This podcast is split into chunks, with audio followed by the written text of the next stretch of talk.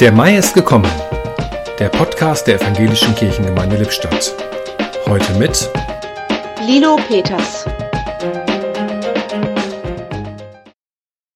Der Mai ist gekommen, der Setzer flog raus und fegt, wenn er Glück hat, die Lagerhalle aus.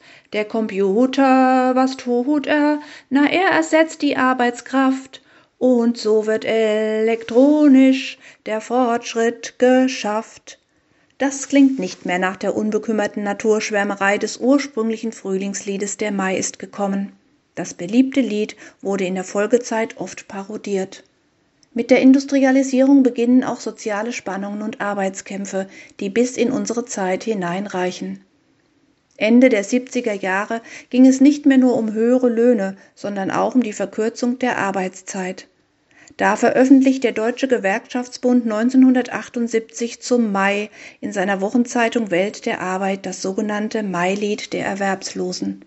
Es bleibt aktuell, denn Lebensqualität braucht nicht allein die unberührte Natur, sondern gerade die soziale Gerechtigkeit. Auf Endstation Sozialamt, da kehrt ich neulich ein. Herr Amtmann, ich bitte, Sie mögen mir verzeihen, gewähret aus Güte mir einen neuen Zuschuss noch, denn von meinem Bau die Miete, die ist mir zu hoch. Im Podcast hörten Sie heute Lilo Peters.